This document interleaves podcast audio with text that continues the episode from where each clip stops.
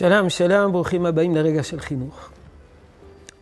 מה יחסנו אל תרבות הפנאי? אה, מה היחס של חז"ל? מה היחס של התורה אל תרבות הפנאי?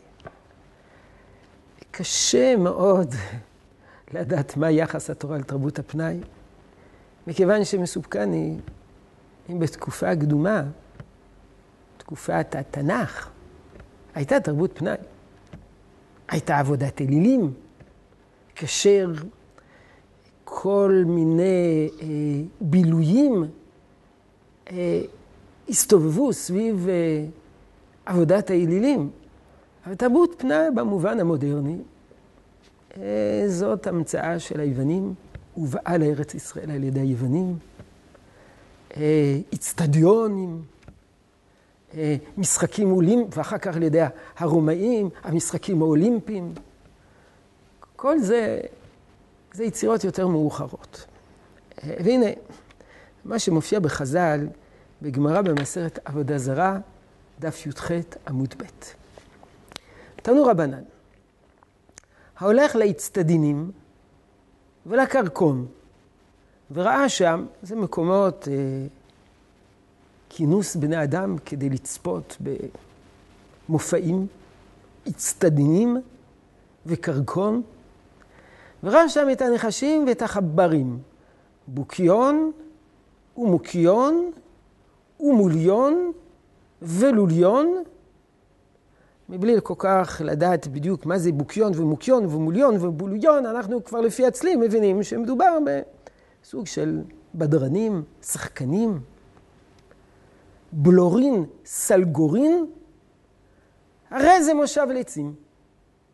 ועליהם הכתוב אומר, אשרי איש אשר לא הלך בעצת רשעים, ומושב לצים לא ישב. כי אם בתורת השם חפצו, פסוק מתהילים.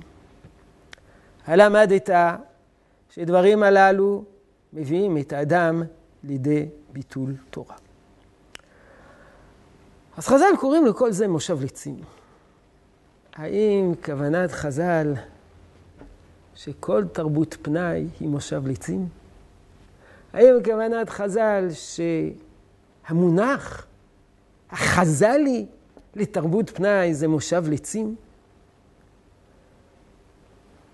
סוף המאמר מביאים את האדם לידי ביטול תורה, וכי איננו יודעים שאדם שהולך לבוקיון, מוקיון, מוליון, ובלורים וסלגורים, הוא לא לומד תורה?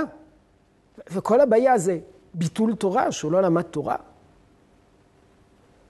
אם כל פעם שאדם לא לומד תורה זה פסול, אז אין תרבות פנאי כלשהי שתהיה מותרת, כי זה ביטול תורה.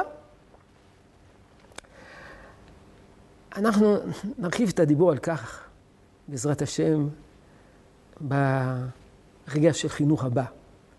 אבל רק נאמר שהסיומת של חז"ל מביאים את האדם לידי ביטול תורה. מלמדים אותנו שחז"ל ייחסו ערך רב לכל רגע בזמן.